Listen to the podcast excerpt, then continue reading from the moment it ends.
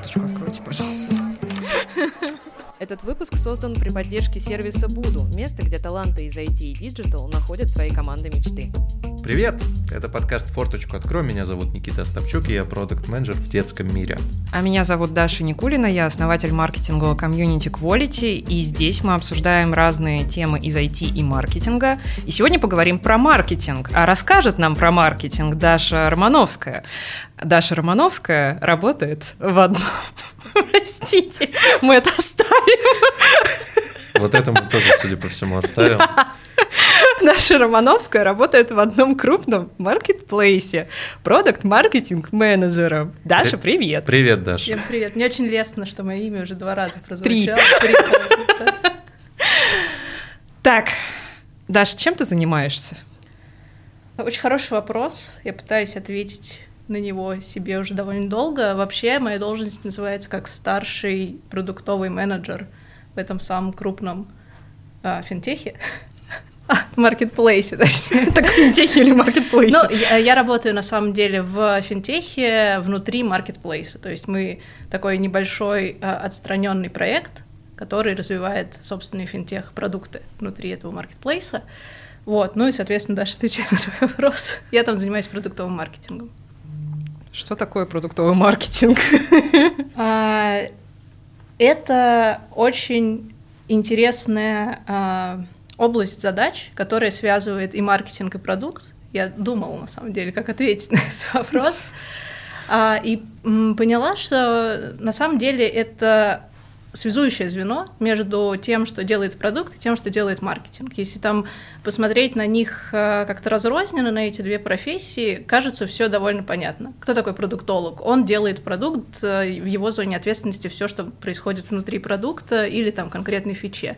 Что делает маркетолог? Он отвечает за бренд и за привлечение пользователей в продукт, которым занимается продакт. А что делает продуктовый маркетолог? Он делает так, чтобы пользователи приходили в нужную фичу, и чтобы нужная фича была известна пользователям, скажем так. То есть я выстраиваю такой мостик между этими разными командами. Блин, звучит очень интересно. Но тут непонятно. Немножко теряется суть, потому что я примерно то же самое делаю на самом деле. Но смотри, ты на все смотришь... Ты же занимаешься продуктом, правильно? Конечно. Ты на все смотришь со стороны продукта. То есть... Я сделал очень крутую фичу, сделал очень крутой продукт, мне нужно, чтобы маркетинг про него правильно рассказал. Не-не-не, мне кажется, это очень плохая позиция. Я смотрю на все со стороны ценностей и потребностей пользователей. Ну хорошо, я сделал для пользователя очень крутую фичу, я хочу, чтобы маркетинг для пользователя корректно ее донес. Да. Наверное, да. Так. Там, если маркетолог смотрит на эту же историю с другой стороны, он такой... А, блин, где мне найти тех пользователей, которые придут в эту фичу а, и будут ей пользоваться так, как а, задумано продуктом? То моя задача сказать одним ребятам в маркетингу непосредственно, что, ребята, смотрите, у нас в продукте для пользователей есть вот такая фича, ее ценность в том-то и том-то, нужно привлечь сюда вот эту аудиторию, чтобы она сделала вот такие вещи. А продукту пойти и сказать, ребята, мы сейчас будем наливать, я сейчас супер упрощаю все, но типа так, мы сейчас будем наливать сюда трафик, пожалуйста, вот то, что вы сделали, это очень круто, обеспечьте работоспособность, чтобы ничего не упало под нагрузкой. Вот. И еще с другой стороны, там тоже с маркетингом договориться, что, точнее не так даже, скорее правильно сформулировать позиционирование либо целого продукта, если мы говорим там какой-то большой истории, либо конкретной фичи, для чего она нужна пользователям, в рамках того канала привлечения, с которым мы работаем. То есть, условно, у тебя есть интернет-трафик, мы вряд ли там будем рассказывать э, что-то очень пространное, мы скорее сделаем типа точечную рекламную кампанию и на вот непосредственно этот функционал, на посредственную аудиторию, которой этот функционал важен. А если мы говорим про большую рекламную кампанию на телеке, например, про медийку, мы расскажем о продукте целиком, о каких-то фичах, которые будут доступны всем пользователям, полезны всем пользователям. Вот давай пофантазируем. Я, допустим, продакт. Я сделал какую-то фичу. Ну, семейный профиль, условно. Uh-huh. Я, ну, понятно, что семейным профилем будут пользоваться только те люди, которые, ну, как, у которых есть еще какой-то человек, кроме них, которые тоже пользуются этим продуктом. И, соответственно, я прихожу к тебе как к продакт-маркетинг-менеджеру и говорю, я сделал семейный профиль, вот он э, закрывает такие-то потребности, э, вот такая вот основная аудитория. И ты дальше уже, получается, зная потребности, которые закрывает э, фича, зная э, основную аудиторию, на которую она рассчитана, занимаешься тем, чтобы правильно выбрать канал коммуникации, канал привлечения этой аудитории э, для конкретно этой фичи. С одной стороны, да, абсолютно так. Ну, во-первых, я собираю команду под продвижение этой фичи. То есть я знаю, мне нужен здесь перформанс-маркетолог или бренд-маркетолог или вообще сеошник, например, да, и там мы уже планируем, кто что делает. Это первое. А второе, я смотрю на продукт с точки зрения привлечения аудитории. То есть вот ты говоришь, да, я сделал семейный профиль. Куда пользователь будет попадать? Что у него дальше будет в этом пользовательском пути? Работает ли ссылка, которую там отдал нам продукт для маркетинга, или нужно с ней что-то сделать?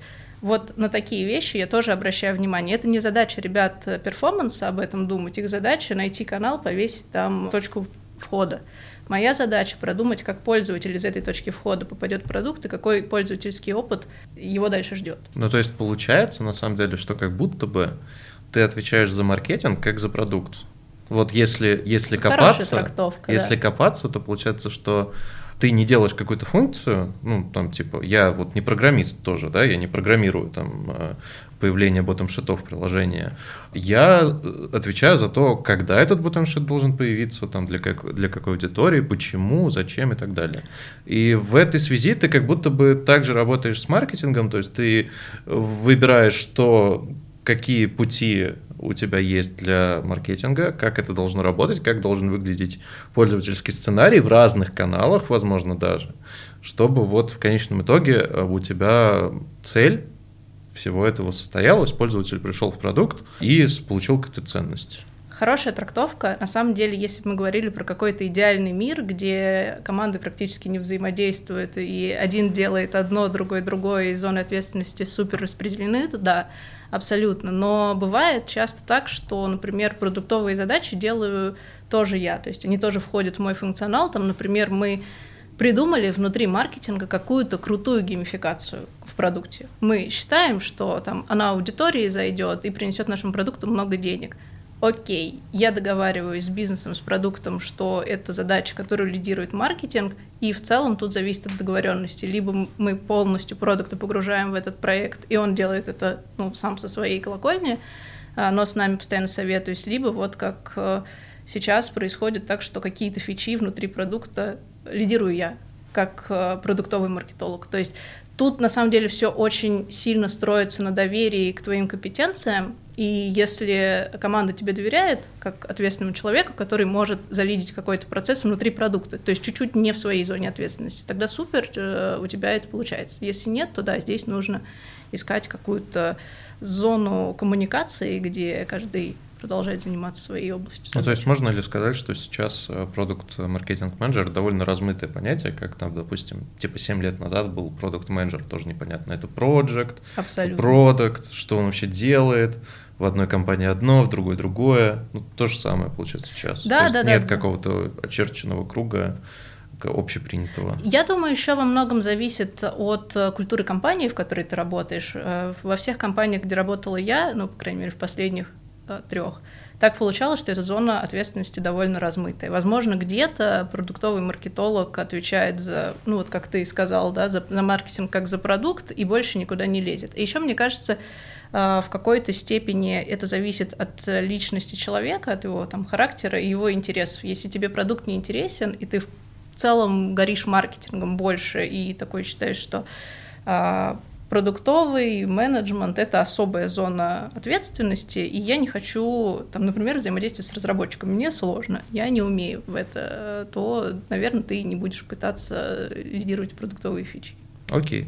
Я как будто бы немножко разобрался. А ты, Даш? Я как будто бы тоже. Я вспомнила тут, что, наверное, где-то год назад, может быть, чуть-чуть больше, я у тебя спрашивала, а ты могла бы описать коротко, чем занимается и что такое продакт-маркетинг-менеджер? И тогда ты мне ответила очень коротко, по делу, могу. Нет, и но... вот сейчас я дождалась. Точка. Да, так и было. И вот сейчас я дождалась. Слушай, но если коротко, то это был мой самый первый ответ. Это да. такая, такой мостик между маркетингом и продуктом, который это все объединяет, собирает и не дает развалиться. Потому что на самом деле все э, внутри продукта – это один большой живой организм. Если где-то отвалился, не знаю, разработчик в какой-то момент, то у тебя маркетинг не сможет просто рекламную кампанию начать, потому что, ну, там, не знаю, извините, что я второй раз повторяю, ссылка не работает, а ее должен там был разработчик сделать. Больная тема, видимо. Да, очень, на самом деле. Ну, не, просто живое. То же самое и с маркетинговым продуктом. Я вот связываю эти все кусочки воедино. Давай поговорим вот о чем. Расскажи, пожалуйста, как ты начинала, как вообще складывался твой карьерный трек, как ты вот пришла из ну, начальной точки, да, своей карьеры к тому, чем ты занимаешься сейчас. Когда я только начинала, я вообще не знала, что такое ай ти, на самом деле, особенно, что такое продуктовый менеджмент и прочие новые модные слова. Я э, всегда хотела сначала заниматься пиаром, поэтому пошла на журфак, и очень долго стажировалась в киношных компаниях типа Universal и Disney, вот, как, как пиар-менеджер. Потом я начала учиться на журфаке, тоже в отделении пиара, и что-то я поняла, что это какая-то не очень подходящая для меня история. Там очень много нужно писать непонятных пресс-релизов, которые никто не читает, и ты расстраиваешься очень из-за этого. И я, когда стажировалась в Disney, мне очень понравился стиль работы одного коллеги. Я спросила вообще, а чем он занимается. Он сказал, что он занимается маркетингом. Я думаю, господи, что это такое? Типа, расскажи мне, я хочу у тебя в отделе постажироваться. Мы стали с ним взаимодействовать, там больше он мне давал свои задачки. Это все на самом деле было очень далеко от того, чем я занимаюсь сейчас, и даже каким-то промежуточным э, этапом моей карьеры. Но, тем не менее, я, глядя на него, смотрела и думала, блин, он, он делает что-то очень крутое. Это маркетинг, это, наверное, вот моя судьба. Тогда я подумала, вот. И когда уже закончила университет и начала искать нормальную работу, я искала вакансии только те, где написано маркетинг. Вообще, вне зависимости от того, какой там функционал предполагался. Но при этом, когда я пошла в СТС... Я пошла на редактора. Тебе не кажется, что там нет слова маркетинг? Да, да, да. Там, там была история там такая. Там есть слово деньги. Да. Нет, там есть слово СТС. Там, там не было сильно большого акцента на слове деньги. Вот, я скорее меня заинтересовало то, что там есть слово «приложение», и то, что ты... Там была перспектива того, что, занимаясь какой-то некой редакторской работой внутри приложения, ты погрузишься в мир ай ти. И, собственно, я туда пошла, я прошла там тоже не очень много этапов собеседования, все было довольно просто, и я начала заниматься этим приложением, и вот тогда я узнала, как мир такой гуманитарный, там, редакторский...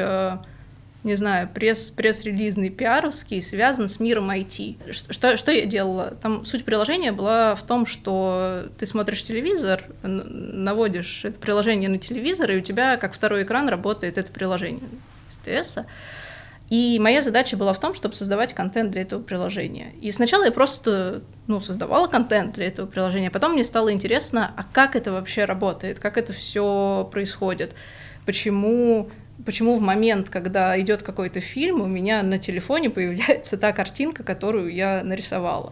Вот. Ну и там суперкрутая команда ребят, супероткрытых, мне рассказали, что такое в целом продуктовая работа, что такое разработка, зачем здесь аналитики, как это все происходит. И мне стало безумно интересно, но это все не с точки зрения какой-то техники, а с точки зрения того, как про это рассказывать обычному пользователю. То есть как вот это уже какое-то такое начало того, как... с точки зрения коммуникации донести до пользователя то, что сейчас происходит в его девайсе. Я уже, честно говоря, не помню весь свой путь развития в СТС, но у меня в голове все еще сидела очень важная мысль, что типа я обязательно должна стать маркетологом, потому что тогда я была еще редактором, и я была записана как редактор. А потом там а, был еще один видеосервис внутри СТС, он назывался «Видеоморе».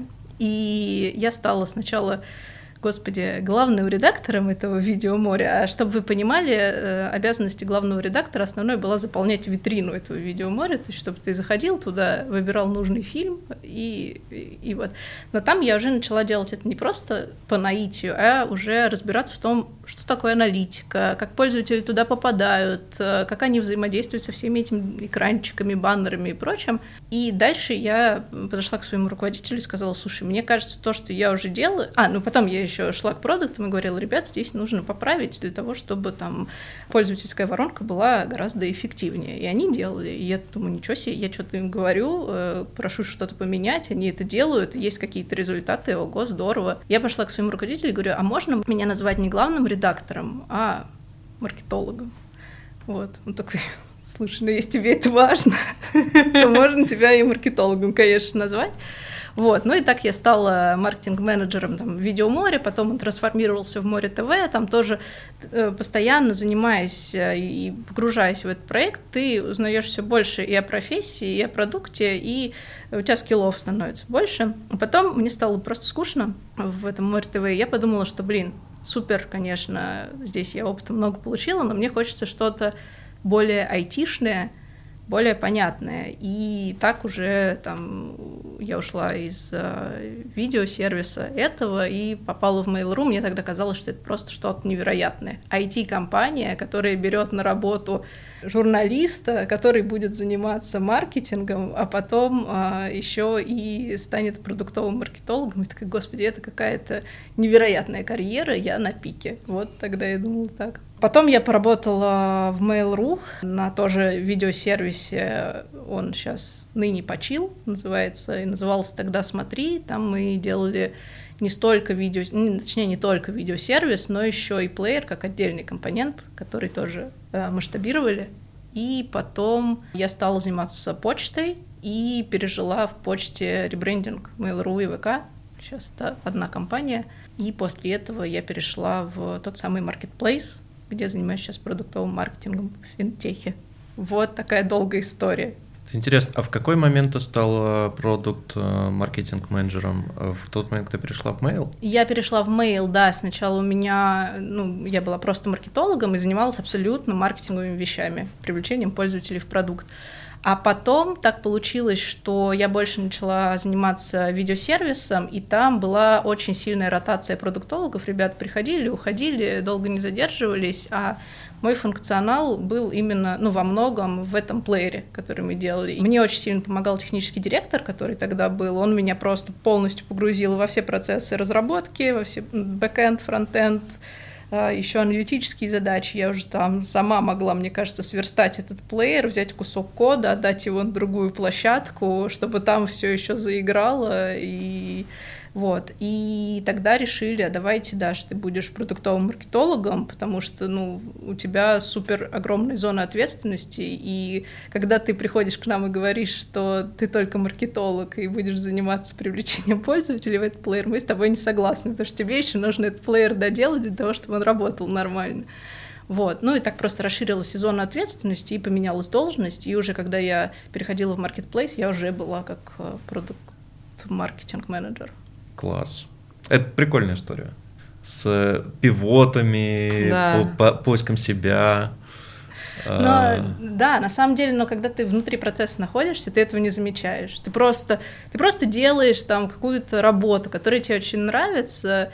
И тогда я уже, ну, моя мечта-то была уже осуществлена. Я была маркетологом. Что мне еще было нужно? Я не мечтала. Я достиг всего в этой жизни. Да-да-да. Все так. У меня, знаешь, какой вопрос родился? А вот, ну, ты сейчас поделилась всем своим карьерным путем. А чем ты больше всего гордишься? Я думаю, что правильнее здесь будет ответить так, что... Не могу сказать, что я чем-то горжусь, но я очень рада, что когда я переходила в Marketplace, не я искала работу, а коллеги, с которыми мы работали в Mail.ru, меня туда пригласили. И для меня это было очень важным таким... знаком того, что, значит, я свою работу делаю хорошо, и, значит, моя ценность в любой компании будет э, довольно высокой, если там, люди, которые мне доверяли в одном проекте, они готовы продолжить мне доверять и в следующем, более масштабном, более крупном проекте. Вот я считаю, вот тогда вот этот переход стал для меня очень значимым. Кстати, про ценность. Меня давно, на самом деле, беспокоил вопрос, который я периодически задаю всяким знакомым маркетологам. Скажи, пожалуйста, по, по твоему мнению, можно ли какой-то прям плохой продукт, неважно, что это, за счет маркетинга как-то продвинуть и сделать вот окупаемым, я не знаю. То есть и сделать из плохого продукта э, хороший в смысле, э, в смысле получения денег? Тут вопрос, что для тебя плохой продукт? Просто для разных... Это хороший вопрос. Я скажу так, это продукт, который не удовлетворяет потребности аудитории, на которую он рассчитан, не дает какой-то дополнительной добавочной ценности по сравнению с другими продуктами. Тогда я, наверное, отвечу так, что в краткосрочной перспективе продукт этот можно сделать окупаемым за счет маркетинга, если... ты, например, нагоняешь туда большое количество живых пользователей на какое-то специальное предложение, которое супер выгодно сейчас в моменте для них, они там, не знаю, начинают тратить деньги внутри, потом понимают, что оно на самом деле абсолютно бестолковое, и ты сталкиваешься с огромным оттоком, точно таким же, который, ну, точно таким же по пропорции, который был, которым был приток в начале. И тогда в долгосрочной перспективе маркетингом здесь одним никак не справиться. То есть тут зависит от того, что хочет там бизнес или продукт. Если это какой-то продукт однодневка для быстрого заработка, да, маркетинг здесь может помочь. Он может создать крутой какой-то образ этого продукта, может привлечь туда нужное количество пользователей, у которых есть нужное количество там денег или какого-то инструмента, которым этот продукт питается. Но в долгосрочной перспективе это какая-то мертвая история во многом, потому что если туда нагоняешь большое количество пользователей живых, они, скорее всего, не будут молчать и будут делиться еще своим опытом с другими пользователями и говорить, что нет, не надо в такую вот историю идти. И тогда тебе потом, даже если потом в перспективе какого-то небольшого времени продукт станет лучше, вы его там доделаете, допилите, вряд ли уже а, доверие к нему вернется. Ну, то есть, если, условно, я хочу заработать себе на квартиру там, в Амстердаме, быстро, эффективно, то я могу сделать какой-то плохой продукт, но найти какого-то человека, компанию, whatever, кого-нибудь, кто сможет нагнать мне много трафика, и я получу быстро доход и вот смогу купить себе квартиру в Амстердаме. Ну почему да, в Амстердаме, если, ну... если ты потратил на это приложение один рубль, на маркетинг потратил там сто миллионов рублей, и эти пользователи тебе принесли там триста миллионов рублей, то да, ты можешь так сделать. Если, ну, если ты, это тоже, если ты хочешь э, без особых затрат привлечь пользователей в приложении, его как-то окупить, это не получится. Ну, конечно, да. Ну, э, тут еще, кстати, еще один интересный вопрос по поводу затрат и как там понять, что они нормальные или ненормальные, потому что, ну вот, допустим, mm-hmm. на этом же примере, да, допустим, мы разрабатываем какую-то очень среднюю игру, абсолютно никому не нужную. Стал вопрос, как понять, вот в этом случае, когда мы привлекаем пользователей, хотим быстрого заработка, как понять, что вот, там, типа, если мы вложим, не знаю, двести миллионов рублей, нам заплатят пятьсот, mm-hmm. эта аудитория. Есть какие-то инструменты? Чтобы это понять? Чтобы, чтобы вообще понять, осознать, что вот какая-то сумма принесет какую-то другую сумму.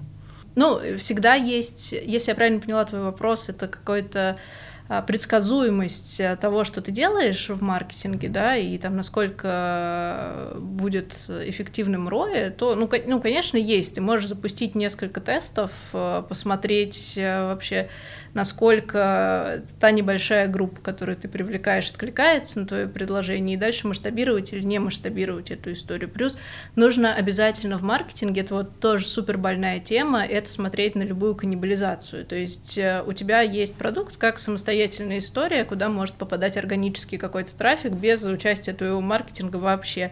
Они тоже что-то делают в продукте, они тоже тебе приносят какие-то деньги. А вот ты запускаешь маркетинг. И как понять, что те люди, которые столкнулись с твоей рекламой, они бы сами по себе не пришли в твой продукт и не принесли бы там какие-то деньги. Это тоже прогнозируемая история, это тоже там все считается, обсчитывается, но это уже чуть сложнее. То есть тебе нужно здесь очень точно подбирать настройки запусков и очень точно считать рентабельность от инвестиций, какой именно аплифт от инициатив маркетинга есть, а не просто там от органического трафика, который бы и так к тебе пришел. Звучит понятно. Ну да, чем больше каналов привлечения у тебя используется в продукте, тем этот вопрос больнее стоит, конечно. Вот, например, в Marketplace, где мы работаем, у нас есть, ну, собственно, сам этот Marketplace, очень большая площадка бесплатного маркетинга. А есть наш финтех, в который люди приходят либо органически откуда-то, либо мы на Marketplace тоже запускаем рекламные кампании, которые как бы тоже должны пользователи в продукт заводить. И вот вопрос, типа, он сейчас, пользователь на Marketplace, не видит баннер про твой продукт, но он там видит какую-то, не знаю, ссылку на твой продукт, которая органически просто там висит. Вот он туда придет. А вот если бы ты этот баннер не запустил, он пришел бы или не пришел бы? Последний вопрос, который мы обычно задаем практически всем нашим гостям. Расскажи, пожалуйста, если бы ты могла вернуться в прошлое, в начало своей карьеры, что бы ты сделала по-другому? Наверное, поменять ничего бы я не хотела в своей карьере, но совет бы себе дала первый такой, что, что не нужно делать поспешных выводов, а о чем угодно, о людях, о процессах, о проектах э, и так далее, просто в силу того, что очень часто, когда ты приходишь на новое место, первое задание или даже первую активность, которую ты делаешь, это изучаешь продукт, в котором ты начал работать, и тебе кажется, что, господи, ну как эти люди могли сделать такой продукт э, с такими э, ресурсами, которые у них есть. Это нужно поменять, это нужно убрать, это нужно изменить. Потом через месяц ты понимаешь, что ты пришел бы точно к такому же выводу, как они все пришли, и сделал бы точно так же, как они, потому что ты понимаешь, что ресурсов не хватает, там людей нету, технические ограничения и так далее. Моя, мне кажется, самая больная тема, это что я очень быстро делаю выводы, там навешиваю ярлыки на людей и такая, ну, все, все, с этой командой все понятно, сейчас мы начнем работать. А через месяц ты, ну, переубеждаешь и себя, и всех вокруг, что это на самом деле не так, и начинаешь по-новому, как будто с нуля в этот продукт э, вникать. Вот, мне кажется, это первый совет, а второй, наверное, себе бы, который я дала, нужно очень качественно и с самого начала отстраивать границы работы и отдыха. Если ты не будешь достаточно отдыхать, не будешь достаточно переключаться от каких-то рабочих задач, то ты э, очень круто теряешь в своей эффективности, даже если у тебя колоссальный опыт. И на самом деле не стоит совершенно бояться того, что тебя перестанут уважать, если ты перестанешь отвечать в какие-то э, нерабочие часы. Нет, этого не произойдет. Наоборот, люди будут считаться больше с тем, что ты супер круто поработал на этой неделе, тебе надо отдохнуть, и не надо тебя доставать какими-то неважными вопросами в нерабочее время. Это очень хороший совет. Аминь. Я, я подписываюсь под ним полностью. Отдыхайте, ребят, пожалуйста, побольше. Это влияет на вашу работу. Лучше делать меньше, да лучше. Согласна. Делай нормально, будет нормально. И другие поговорки на эту тему. Подписывайтесь на канал, ставьте лайки. Спасибо, что слушали. Пока.